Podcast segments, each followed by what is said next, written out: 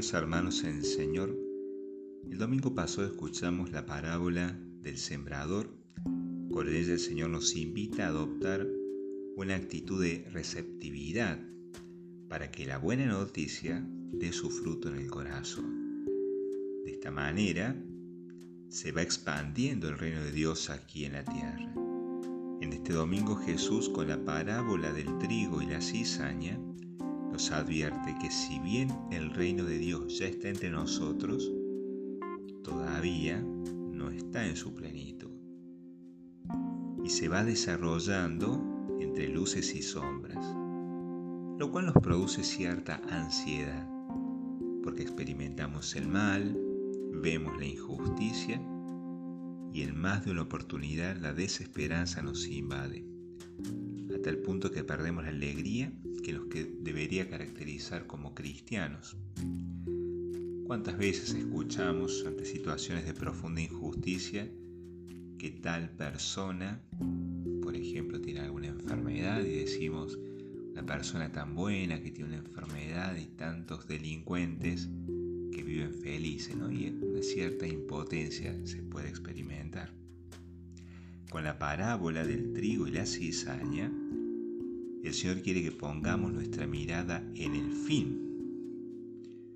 Escuchamos, dejen que crezcan juntos hasta la cosecha, dándonos a entender que el Señor va a atender esa situación de dolor. Llegará un momento en sus tiempos en que va a atender esa situación de dolor. San Pablo lo va a reforzar por lo menos dos lugares. Primero, dirigiéndose a los romanos, va a decir, Dios pagará a cada uno según sus obras. Y por otro lado los corintios dirán, por tanto, no juzguen antes de tiempo, sino esperen hasta que el Señor venga, el cual sacará a la luz las cosas ocultas en las tinieblas y también pondrá de manifiesto los designios de los corazones. Y entonces cada uno recibirá su alabanza de parte de Dios. También es elocuente el salmo que dice, recoge mis lágrimas en tu odre, Dios mío, anota mi vida errante en tu libro. En la parábola, el sembrador de la buena semilla es Jesús y el demonio se encarga de sembrar la mala semilla o corromper la buena semilla. Su tarea es útil, pero muy efectiva siempre y cuando estemos alejados de Dios. Los peones que cuidan el campo, quizás podemos ser cada uno de nosotros, tienen la tendencia de actuar, que es muy lógica, movidos por su celo de hacer el bien, de erradicar el mal. Entonces por eso dirán, ¿quieres que vayamos a arrancar la cizaña? Pero el Señor, con una lógica distinta, mira con misericordia y da tiempo. Lo mismo hace con nosotros. Él ve el corazón herido del hombre que peca y lo llama para curarlo.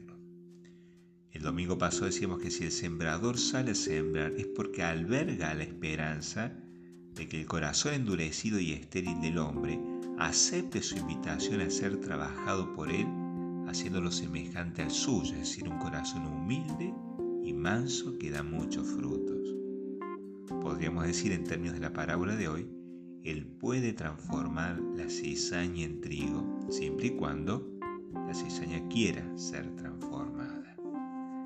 Tenemos muchos ejemplos de santos que tuvieron una vida muy alejada de Dios, sin embargo en algún momento dejaron de resistirse a la acción salvadora de Cristo y se abandonaron en sus manos. Esto no quiere decir que Dios en su misericordia deje pasar por alto las cosas, al contrario, no hace la vista gorda. El texto es muy claro, la cizaña se quemará, lo cual confirma que si no dejamos que su gracia nos convierta de cizaña en trigo, es decir, si preferimos ser secuaces del demonio a ser seguidores de Cristo, el destino es claro, el infierno. Por eso la salvación no es una cosa que debemos tomar a la ligera. El Señor nos da una vida de oportunidades para que lo elijamos. Pidamos también nos asista con su gracia para descubrir esas oportunidades y la fortaleza para ejecutarlas. El relato que hemos escuchado tiene un elemento que nos puede ayudar para no convertirnos en cizaña o si somos cizaña para pasar a ser trigo bueno. Escuchamos que decía mientras todos dormían. Si los encargados de custodiar los campos hubieran estado en vela, entonces el enemigo no hubiera podido sembrar la cizaña. El Señor nos advierte estar despiertos en vela, no dejarnos anestesiar la conciencia con tantas ideologías que están de moda intentando reconstruir la realidad. Karl Marx había acusado a la religión de ser opio del pueblo. Pensaba que era producto de la clase dominante para controlar al pueblo durmiendo su conciencia, ya que la religión, al mostrarle un futuro ilusorio de paz, entonces invitaba a quedarse de brazos cruzados. Como consecuencia había que renunciar a la religión y concretar las luchas de clases. Nosotros los cristianos podemos decir que en realidad el análisis es a la inversa. El marxismo en su momento, como todas las ideologías que están de moda, enemigas de la persona humana, intentan construir sus propias realidades esto que se llama de la autopercepción, ¿no? cómo se autopercibe uno. Bueno, es una construcción de la realidad.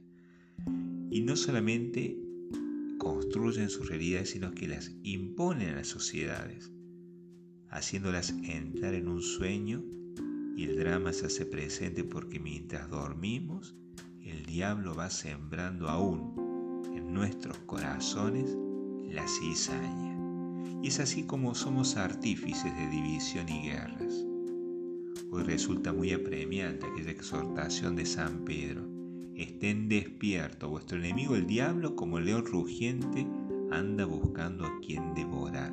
Resistan en la fe. Si no queremos que el diablo nos devore, entonces sigamos al Cordero y seguirlo exige de nosotros estar despiertos en la oración, diciéndole a Dios, creo Señor, pero aumenta mi fe. Y podemos decirle, aumenta mi fe para entender que tus tiempos son perfectos y que la impaciencia no me domine rechazándote. Aumenta mi fe para ver el corazón herido del hermano y no solamente sus acciones externas fruto de esas heridas.